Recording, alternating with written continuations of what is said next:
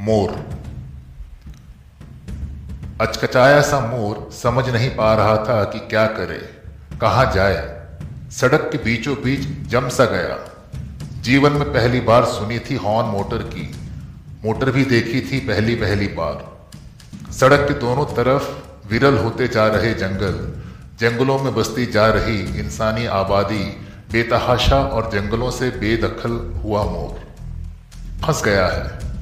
सुनसान सड़क के बीचों बीच, हमारी मोटर के आगे, मोटर में हम सब डूबे सुखद आश्चर्य में और भयमित मोर।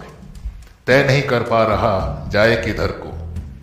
अगली बार जब हम लौटेंगे, पड़ी होगी मोर की कुचली लाश, और तब हम होंगे अनिर्णय की स्थिति में, दोबारा इन जंगलों से गुजरें या नहीं।